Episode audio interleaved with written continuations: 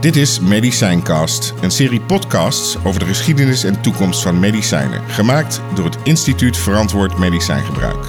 Welkom bij deze Medicijncast.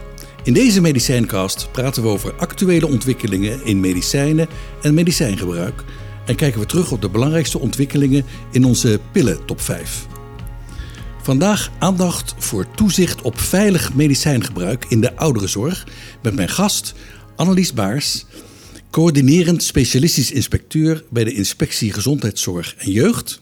En Els Dik, apotheker bij het Instituut Verantwoord Medicijngebruik en gespecialiseerd in medicatieveiligheid. Mijn naam is Menno van Woerkom en ik werk bij het IVM. Annelies Baars werkt sinds 2012 bij de Inspectie Gezondheidszorg en Jeugd en was nauw betrokken bij het bepalen van belangrijke aandachtspunten van de inspectie van instellingen voor ouderenzorg, het zogenoemde toezichtskader. Het medicijngebruik van cliënten is daar een belangrijk onderdeel van. Annelies, van harte welkom. Wat vind je zelf het belangrijkste als het gaat om medicijngebruik in deze sector? Als wij kijken naar medicatiegebruik, dan vinden wij het belangrijk dat er ook goede voorwaarden zijn voor medewerkers om te werken. Dat organisaties ook weten wat er gebeurt. En dat er ook ehm, belangrijke overlegorganen zijn tussen de apothekers, eventueel de huisartsen, ziekenhuizen en de organisatie zelf. Om dingen goed kort te sluiten. Oké, dankjewel. Els Dik werkt sinds 2001 bij het Instituut Verantwoord Medicijngebruik. En met haar collega's helpt ze organisaties om beter om te gaan met medicijnen. Els, zijn die organisaties nou blij met dat toezichtskader of is het vooral onnodige bureaucratie? Dat zal er deels van afhangen hoe ver ze zelf zijn met de medicatieveiligheid. Ik denk dat de beste organisaties te vinden zijn die um, ja, het soms lastig vinden om bepaalde zaken op orde te krijgen en daar dus ja, minder blij mee zijn. Maar ik denk over het algemeen dat zorginstellingen heel blij zijn met uh, de duidelijkheid. Dus uh, dat ze ook behoefte hebben aan duidelijkheid. Hoe gaan we werken? Wat mag wel, wat mag niet? Oké, dankjewel. Uh, we praten vandaag over het toezicht op veilig medicijngebruik. En mijn collega Els vertelt in drie minuten waarom dit een belangrijk onderwerp is. Els, take it away. Ja, als je kijkt naar medicatieveiligheid, hè, dus het juiste medicijn voor de juiste persoon op de juiste tijd, um, dan is dat eigenlijk, als je terugkijkt in 2006, uh, in een stroomversnelling geraakt. En dat kwam door een onderzoek, uh, het HARM-onderzoek. En daarbij is in ruim 20 ziekenhuizen gekeken naar hoeveel mensen daar nou opgenomen werden door medicatieproblemen of mede door medicatieproblemen. En dat bleken er heel veel te zijn. Uh, als je het omrekent naar uh, heel Nederland, dan bleken dat ruim 40.000 mensen te zijn die per jaar worden opgenomen, mede als gevolg van een medicatieincident. Nou, daar schrok men zeker van. En wat nog belangrijker is, ruim de helft van die incidenten had voorkomen kunnen worden. Je kunt je voorstellen als jij een antibioticum voorgeschreven krijgt en je bent daar allergisch voor, en je weet dat nog niet, het is de eerste keer dan kan het zijn dat je een ernstige allergische reactie krijgt en dat je daarvoor moet worden opgenomen in het ziekenhuis. Um, dat had je niet kunnen voorkomen, want je wist het niet. Maar als je al eerder uh, zo'n antibioticum had gehad en je was daar allergisch voor, en dat heeft, is netjes op je overzicht geplaatst, je medicatieoverzicht, je arts weet daarvan, dan zou je zeggen dat je de volgende keer niet zo'n antibioticum krijgt. Maar als dat ergens onderweg kwijtraakt, die informatie, dus het blijkt niet meer op het overzicht te staan, of de arts die jou net behandelt, die weet dat toevallig niet, schrijft jou toch weer die kuur voor, dan krijg je eigenlijk onnodig voor de tweede keer een allergische reactie en moet je toch worden opgenomen in het ziekenhuis. Dus dit soort zaken had voorkomen kunnen worden en daar zijn er dus ruim 20.000 gevallen van per jaar. Nou, dat was aanleiding om, om meer onderzoek te doen en ook om uh, uh, ja, toch richtlijnen te maken. Eh, de inspectie deed onderzoek. Dat zal mevrouw Baars zeker zich herinneren. thematisch toezicht. En concludeerde ook dat het echt slecht gesteld was met de medicatieveiligheid. Forse onvoldoende. Um, nou, dat was weer aanleiding om richtlijnen te ontwikkelen. En men heeft daarvoor de veilige principes in de medicatieketen ontwikkeld. En die veilige principes die beschrijven eigenlijk voor iedere betrokkenen bij dat zorgproces um, wat zijn of haar taken zijn en verantwoordelijkheden. Dus wie moet wat doen eigenlijk in het proces. En dat gaat zowel om uh, artsen als apothekers of zorgverleners van de thuiszorg of de uh, verpleeghuiszorg. En dat wordt beschreven in, aan de hand van zes stappen. En dat loopt van voorschrijven naar afleveren door de apotheek, uh, naar het toedienen door de zorgmedewerker en ook het evalueren van het medicijngebruik.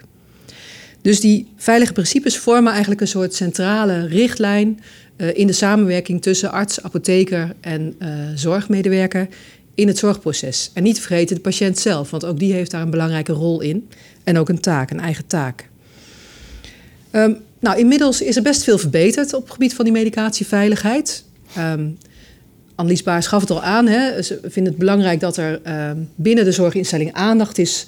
Uh, en dat het ook belegd is in, in de zorginstelling. Uh, zorginstellingen hebben geneesmiddelencommissies opgericht. En die houden zich ook echt bezig met die verbetering van die medicatieveiligheid. daarnaast zijn er ook steeds meer elektronische systemen. denk aan het elektronisch voorschrijven door de arts. Maar ook het toedienen wordt ondersteund door een elektronisch toediensysteem. Waarbij je dus elektronisch goed kan registreren wat je doet. Uh, apothekers hebben zich steeds meer gespecialiseerd in het, uh, uh, het beleveren van instellingen. En toch zie je, want dat onderzoek, dat harmonderzoek waar ik over vertelde, dat is recent nog eens een keer overgedaan.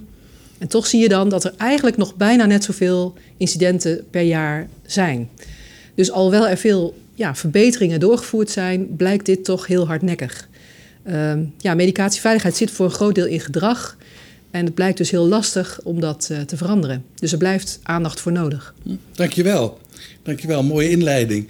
Uh, uh, Annelies El zegt zojuist, het, het, het, zit in gedrag, het, het, zit in cultuur. Jij gaat ook als inspecteur langs bij instellingen. Hoe merk je dat het met de veiligheidscultuur nog niet zo goed zit? Nou, waar wij vooral naar kijken is aan de hand van elk toetsingskader wat we doen, is inderdaad kijken naar hoe zijn de randvoorwaarden en hoe is de cultuur in een organisatie. Dus kunnen, zijn, ze bereid om te leren en te verbeteren. Nou, als je het hebt over de vele fouten die er nog gemaakt worden met medicatieveiligheid, zien wij dat ook in de praktijk. Als wij terugkijken naar meldingenoverzichten, dan gaan de meeste van de meldingen altijd over de medicatiefouten. En waar het dan om gaat, is worden de, wordt de goede basisoorzaak naar voren gehaald. En wat wij zien, is dat niet, dat, dat niet altijd het geval is. Okay. dus dat, uh, dan worden de oplossingen gezocht, wat eigenlijk niet de oorzaak is. En dus wij vinden het heel belangrijk dat daarnaar gezocht wordt. En wij proberen ook tijdens een inspectiebezoek altijd goed door te vragen. Bijvoorbeeld als we zien dat er geen dubbele controle is op een medicatie waar dat op moet, dan vragen we altijd naar van hoe komt dat nou? Want dan is het veel interessanter om te weten van Um, nou, wordt het wel eens besproken in, het, in een afdelingsoverleg en weten ze hun leidinggevende te vinden of weten ze het op te schalen om, om het probleem aan te pakken waardoor dat komt. Want het ligt vaak niet alleen aan die ene medewerker. Het ligt vaak gewoon aan meerdere oorzaken. Ja, ja het, is echt een cultuurding waar je de vinger achter moet zien te krijgen in zo'n inspectiebezoek. Ja. ja. Ik wil even met jullie terug naar uh, de ontstaansgeschiedenis van het, uh, van het toezichtskader. Els noemde al het, uh, het harmrapport. En uh, er was ook een, een Amerikaans rapport. Eigenlijk was in het begin van deze eeuw uh, heel veel meer aandacht voor veiligheid dan, dan daarvoor. Hoe is dat bij de inspectie zo gegroeid dat er, dat er meer aandacht aan gegeven moest worden? Nou, ik denk dat wij er altijd wel aandacht voor gehad hebben, of dat weet ik eigenlijk wel zeker. Uh, maar op meer of mindere mate op, op, de, uh, op het onderwerp medicatieveiligheid. Medicatieveiligheid staat zeker de afgelopen paar jaar uh, hoog bij ons op de agenda. Bij alle afdelingen. En dat zien we door, na dat harmrapport is er ook bij ons een thematisch toezicht heeft plaatsgevonden. Daar is een rapport uitgekomen en daaruit bleek inderdaad dat het heel slecht gesteld was. Daar zijn, daar, hè, er zijn de veilige principes op ontwikkeld. En op basis van de veilige principes hebben wij ons toetsingskader ontwikkeld. Um, dus wij hebben altijd wel gekeken en wij kijken altijd naar. Het, het moet voldoen aan de veilige principes. We zeggen ook altijd: als jullie voldoen aan die principes, dan maakt het eigenlijk helemaal niet uit of wij langskomen. En dus probeer vooral niet te veel naar de toetsingskader te kijken, maar probeer gewoon te voldoen aan dat wat je moet doen. En, en leg uit en pas toe dus het is helemaal niet zo als wij op bezoek komen dat het per definitie allemaal goed of fout is. Waar we vooral naar op zoek zijn, leg uit waardoor dingen komen, leg uit ehm, waarom dingen niet goed gaan en waarom jij inschat dat je iets net anders doet dan dat staat in de veilige principes. Heb je dan veilig, heb je dan de dingen goed afgewogen? Heb je gekeken naar veiligheidsrisico's? Uh, staat dat op papier? Weten alle medewerkers dat? Dat is eigenlijk veel belangrijker. Dus je kan zeggen, het toetsingskader is ook een, uh, een aanzet tot een goede discussie over veiligheid. Uh, voor een deel wel, maar eigenlijk zouden de veilige principes dat moeten zijn. Dus eigenlijk zou, moet je, zou je moeten willen dat organisaties helemaal niks aantrekken van ons toetsingskader. Het is goed dat ze het weten, dat ze het kennen. Maar het is ook maar een, een, een, een, een aantal dingen die we eruit getrokken hebben. Aan de hand van een heel groot onderzoek wat we gedaan hebben in 2016.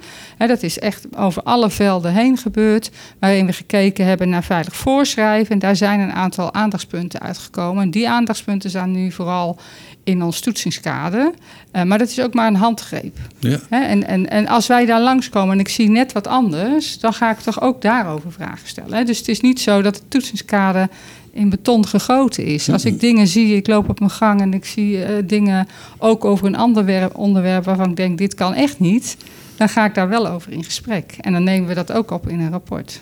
Herken je dat ook, eh, Els? Dat uh, het toetsingskader dat dat een soort begin is, maar dat, er, dat het eigenlijk om de praktijk gaat. En uh, dat je wil, wil zien dat er een soort inzet is om het veiliger aan te pakken? Ja, zeker. Ik denk dat het ook wel veranderd is in de loop van de tijd. Hè, dat er wel een ontwikkeling in is gekomen. Dus dat er meer gekeken wordt, wat uh, Annelies Baars al zei, van, naar de achtergronden. Van waarom gaan dingen mis. Um, het is misschien nog wel goed om trouwens om te noemen dat uh, de gehandicaptenzorg... die heeft een eigen handreiking ontwikkeld... die wel gebaseerd is op de veilige principes. Dus in principe komt die grotendeels overeen met de veilige principes... Um, maar ik herken het zeker. Maar het blijkt toch wel lastig te zijn soms, omdat er ook wel weer grijze gebieden zijn. hoe ga je nou om, met opiaten bijvoorbeeld?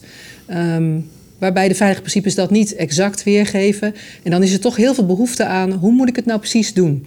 Uh, en, en, daarom is men denk ik vaak ook op zoek naar uh, wat staat er in het toetsingskader, wat staat er in de veilige principes daarover. Dat komen wij ook wel tegen. Ja, wat wij dan steeds aangeven is van kijk vooral zelf, uh, kijk met je gezonde verstand en kijk naar weeg veiligheidsrisico's af dus uh, en het kan in het ene uh, moment kan het zijn dat, het, dat dit goed is. In het volgende moment is, is het ja, dan moet je dat weer aanpassen. Dus het blijft steeds evalueren.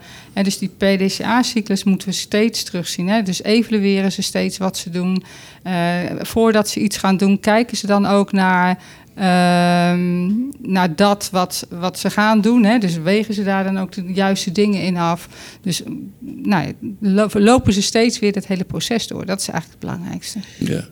Uh, ik, ik, wil eventjes naar, naar de, de praktijk.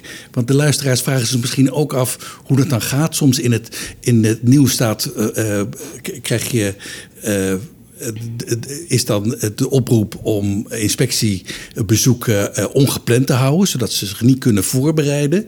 Hoe gaat dat in de praktijk? Ja, we houden op medicatieveiligheid op meerdere uh, manieren toezicht. Dat doen we door meldingen en calamiteiten die gemeld moeten worden, die organisaties verplicht zijn om bij ons te melden. Daar kijken we naar uh, hoe het staat met medicatieveiligheid. En dan kunnen we ook, als we bij een organisatie zien waar uh, tien keer achter elkaar een, mel de eenzelfde melding steeds weer voorkomt en we zien dat ze niet genoeg geleerd hebben, dan pakken we ook dit toetsingskader en dan gaan we kijken van nou, worden de verbetermaatregelen nou voldoende geïmplementeerd in organisatie. We doen dat door bezoeken te doen. En dat kan zijn door gewoon een regulier bezoek wat te doen waar, waar we naar meerdere onderwerpen kijken, waar ook een deel van medicatieveiligheid in zit. En het kan zijn dat we zulke zorgen hebben over medicatieveiligheid dat we echt dit toetsingskader meeneemt. Eigenlijk bij alle bezoeken um, doen we in principe onaangekondigd. Um, ik zeg in principe omdat we ook bij de voorbereiding kijken van... goh, willen we soms bepaalde mensen echt spreken... Uh, en we vinden, hè, als je bijvoorbeeld naar een hele kleine organisatie gaat... waarvan je weet dat de arts daar niet ter plekke aanwezig is... dan overweeg je toch om een dag van tevoren te bellen... om ervoor te zorgen dat uh, die arts wel aanwezig kan zijn. En schrikken mensen dan niet verschrikkelijk? Nee, in principe, ik, ik heb zelf in een zorginstelling gewerkt en ik weet dat als voorheen werd het zes weken van tevoren aangekondigd, dan was zes weken stress in een organisatie. En natuurlijk schrikken ze op dat moment, maar inmiddels zijn organisatie weten ze het gewoon dat wij onaangekondigd komen. En vaak ligt er al een heel protocol klaar van hoe ze ons moeten ontvangen en wat ze allemaal moeten doen en wie ze moeten waarschuwen. Dus op zich is het tuurlijk, hè, tuurlijk wordt de hele dag in de war gestuurd, maar wij proberen altijd weer aan te sluiten op dat wat er gebeurt. En wat niet kan, dat kan niet. Dat betekent dat er soms eh, we niet alles kunnen zien en niet alle normen kunnen beoordelen. Dat is dan een gegeven. Goed, nou, dan is dat bezoek geweest en nu komt er een, een, een pittig rapport uit. Een, beetje negatief rapport. Wil ik eens even van Els horen, want die, die treft dan de instelling vaak aan. Eh, hoe tref je die instelling dan aan? Zijn ze er kapot van of zijn ze strijdbaar? Nou, als uit het onderzoek veel verbeterpunten naar voren komen, dan treffen we organisaties toch wel vaak wat ontredderd aan. Ehm, zorgmedewerkers eh, zijn heel erg betrokken bij hun werk. Ze willen het heel graag goed doen. Dus ze voelen zich ook wel persoonlijk aangesproken als er dingen zijn die ze niet goed bleken te doen. En zeker als ze dat ook niet wisten.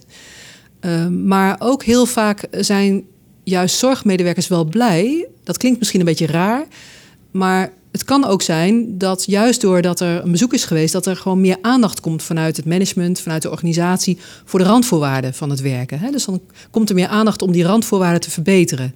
Dus dan daarmee krijgen zorgmedewerkers eigenlijk ook meer gelegenheid om veiliger te werken. En daar zijn ze in principe dan ook wel weer blij mee.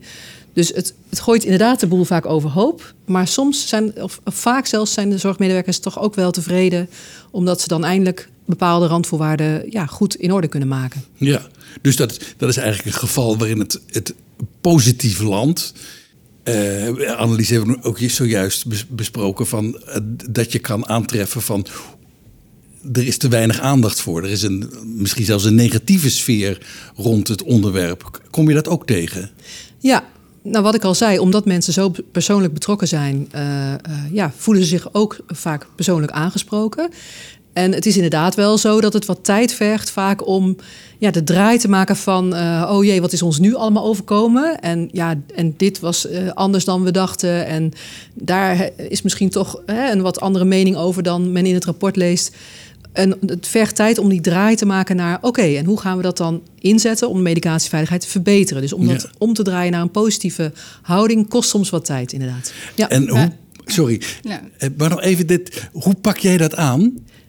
Ja, vaak door, door te beschrijven dat, dat heel begrijpelijk is. Het is in feite een soort slecht nieuwsgesprek. Hè? Je krijgt slecht nieuws en ja, daar moet je even van bekomen. En, en door mensen ook de tijd en de gelegenheid te geven om, om maar rustig naar te kijken. En het ook los te, te koppelen van wat die persoon eventueel. Dus wat, wat een, een auditor of een bezoeker ziet, dat ziet hij toevallig bij jou, maar dat is in feite hoe de hele organisatie werkt. Dus dat is niet op één persoon terug te voeren, maar dat is iets waar de hele organisatie van kan leren. Je werkt altijd met de juiste intenties. Dus ja, als je iets niet helemaal op de goede manier doet, dan, ja, dan is dat gewoon ruimte voor verbetering. Maar is dat, niet een, is dat niet een beschuldiging dat je iets fout doet, zeg maar? Duidelijk, duidelijk. En uh, Annelies, doet de inspectie ook aan, laten we zeggen, nazorg? Jazeker. Wij, uh, nou, goed om te vermelden dat we tijdens een bezoek echt wel naar met verschillende lagen in de organisatie gesprekken voeren.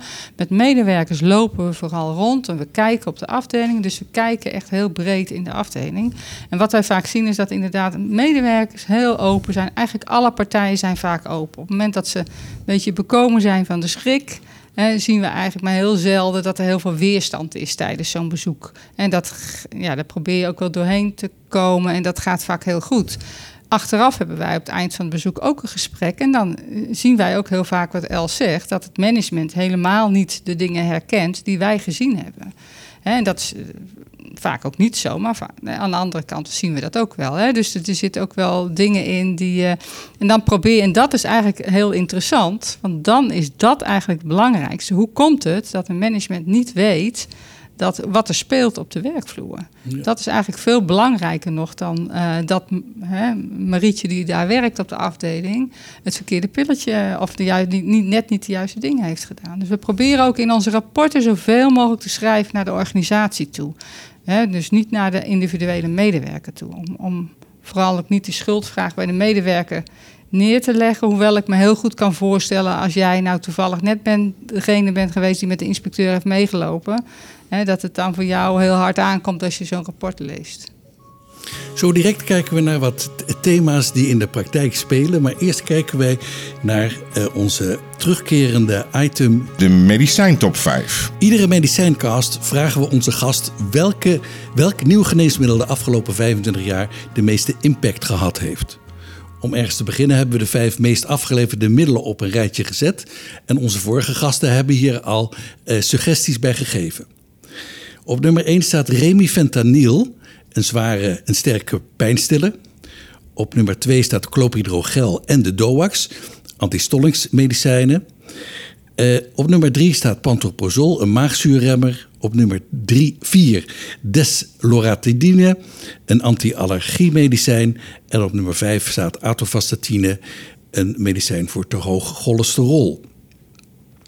Uh, ik vraag aan Annelies Baars: uh, is er een geneesmiddel wat je zou willen uh, uh, verwijderen, wat minder impact heeft op jouw werk? Dat betekent niet dat ze niet nuttig zijn, maar kan je er eentje afhalen? Nou, wat ik er dan zou, allemaal belangrijk, maar wat ik eraf zou halen zijn de anti-allergiemedicijnen, dus de desloratadine. Um, en wat ik zou willen toevoegen is de, alles met, met psychofarmaca te maken heeft. Omdat dat met name binnen de verpleeghuiszorg op dit moment heel belangrijk is. We zien um, dat niet altijd het protocol uh, wordt gevolgd. Um, we, zijn ook heel nieuwsgierig uh, hoe het verlopen is uh, tijdens de COVID-periode. Of er nou meer is toegediend of niet. we zien ook wel dat medewerkers niet altijd bewust zijn wat ze vragen als ze daar met een arts het over hebben. En we zien steeds beter dat met name de specialisten ouderengeneeskunde daar heel goed in gesprek over gaan. Hè. Dus we proberen om zoveel mogelijk te voorkomen en het ook afbouwen. Maar aan de andere kant zien we ook wel bij als huisartsen betrokken zijn in een organisatie dat het ja, vaak toch wat minder is. En dat baart ons ook wel zorgen. Herken je dat, uh, Els, die uh, ook in deze de COVID-periode, dat psychofarmaca, dat dat een, een, een terrein is wat je in de gaten moet houden?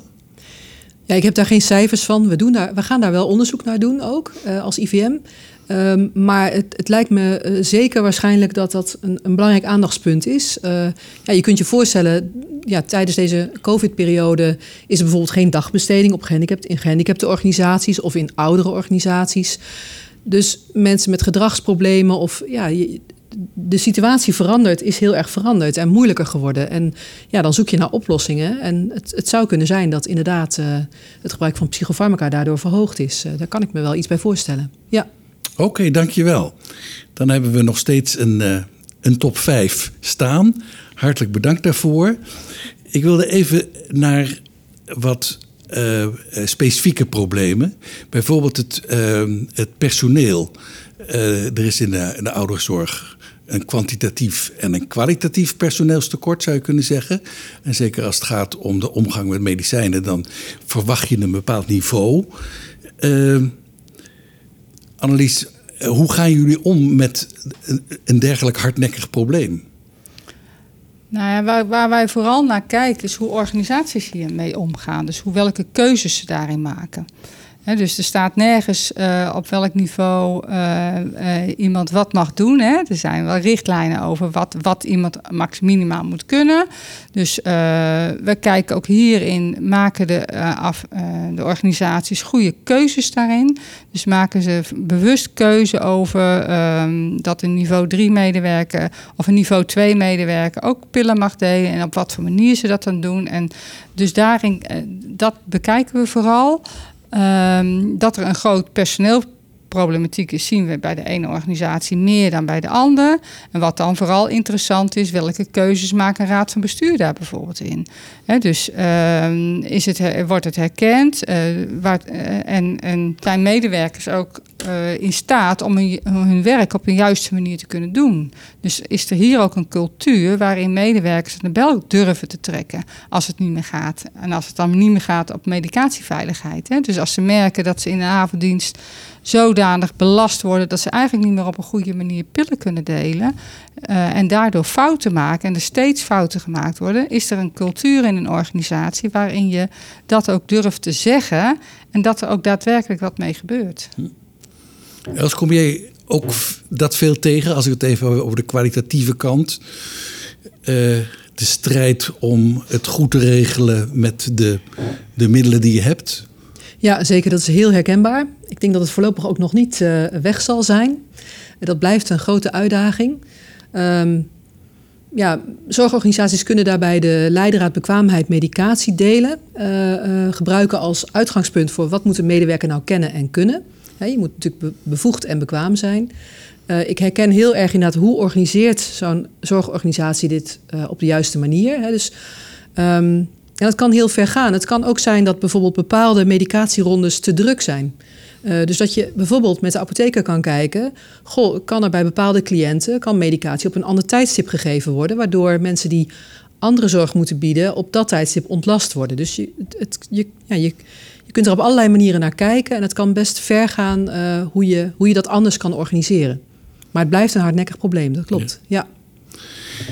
Uh, we, we, zitten al bijna aan de tijd. En ik ben nog benieuwd of jullie in de toekomst uh, uh, nieuwe thema's zien opdoemen. Ehm, Annelies, heb je daar een, een zicht op? Nou, het thema wat wij wel zien opdienen uh, zijn alle elektronische mogelijkheden die er zijn, die voor aan de ene kant heel goed zijn, maar aan de andere kant ook belangrijk is dat ze op een goede manier geïmplementeerd worden. En dus dat als je begint met een nieuw systeem, dat er altijd gekeken een goede analyse wordt gemaakt vooraf van wat betekent dat nou voor de organisatie en, hoe, en wat vinden wij belangrijk, maar dat er ook regelmatig geëvalueerd wordt daarop. als je bijvoorbeeld een, een nieuw voorschrijfsysteem hebt of als je een, een, app gebruikt om dubbele controle te doen. Wat wij nu vaak zien is bijvoorbeeld dat een dubbele controle gebeuren via WhatsApp. Nou, dat is, dat is niet, eigenlijk niet wat je zou willen. Hè? Uh, dus dat zijn ook wel dingen waar dan blijkt, als je daar doorvraagt, een organisatie dat heel enthousiast heeft ingevoerd, want het is zo lekker makkelijk, maar niet goed heeft nagedacht wat de risico's daarvoor zijn. Um, dus dat, dat, vooral de elektronische mogelijkheden, die zeker heel veel gaan bieden, maar die ook wel wat vergt van een organisatie. Duidelijk. Els, zie je nog andere thema's in de toekomst? Nou, ik denk aansluitend, want ik denk dat dit inderdaad een belangrijke uh, verandering zal zijn in de toekomst. Ook de persoonlijke gezondheidsorganisatie, uh, de PGO-systemen. Um, ook wel een, um, een verschuiving van zorg in een instelling naar de zorg thuis. Dat is natuurlijk al heel lang aan de gang, maar dat zal denk ik ook doorzetten. Uh, en daarbij zul je steeds beter moeten gaan letten op wat kan iemand zelf en wat wordt er overgenomen.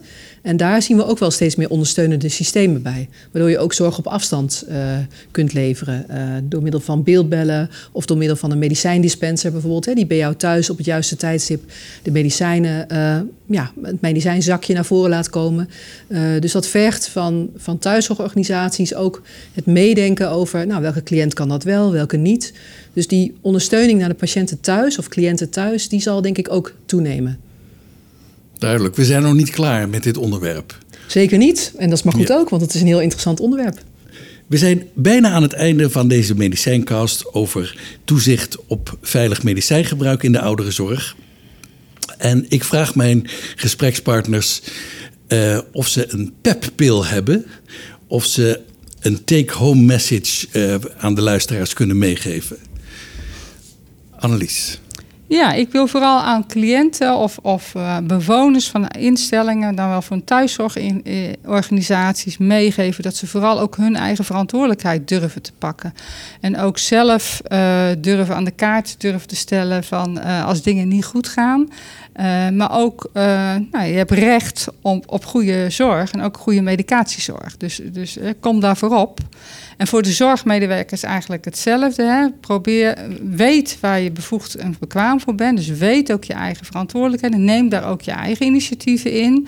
Want daar ben je zelf ook verantwoordelijk voor. Maar weet ook dat je kan opschalen in een organisatie. En als dat niet lukt, uh, probeer het dan op andere manieren. Maar probeer ze vooral niet zo lang door te modderen.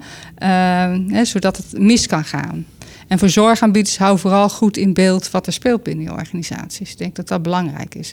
En we zien zeker wat Els in het begin al gaf, aangaf, dat het een stuk beter gaat dan dat het uh, een aantal jaren geleden uh, was. Maar we zijn er nog niet. En ik denk dat dat belangrijk is. En de vraag is of we er ooit helemaal komen. Hè? Want waar mensen werken, worden fouten gemaakt. En dat moet ook kunnen. Waar het vooral om gaat, is dat, ze, dat mensen ervan leren. Dat is denk ik belangrijk. Goed zo, duidelijke peppil. Els, heb jij nog iets opbeurends voor de luisteraar? Uh, nou, wat denk ik voor mij een belangrijke boodschap is die ik mee wil geven richting uh, zowel zorgmedewerkers als uh, cliënten, is medicijnen zijn geen smarties. Dus ook al neem je ze elke dag, ook al pak je elke dag het zakje en voelt het als een gewoonte, blijf je ervan bewust dat het medicatie is waar gevolgen van kunnen zijn als je dat verkeerd doet. Dus blijf alert en als zorgmedewerker ook blijf signaleren. Hou die signalerende taak. Dus medicijnen zijn geen smarties. Dankjewel. Wij spraken met Annelies Baars, coördinerend specialistisch inspecteur bij de Inspectie Gezondheidszorg en Jeugd. En Els Dik, apotheker bij het Instituut Verantwoord Medicijngebruik, gespecialiseerd in medicatieveiligheid. Dit was Medicijncast, een serie podcasts over de geschiedenis en toekomst van medicijnen, gemaakt door het Instituut Verantwoord Medicijngebruik.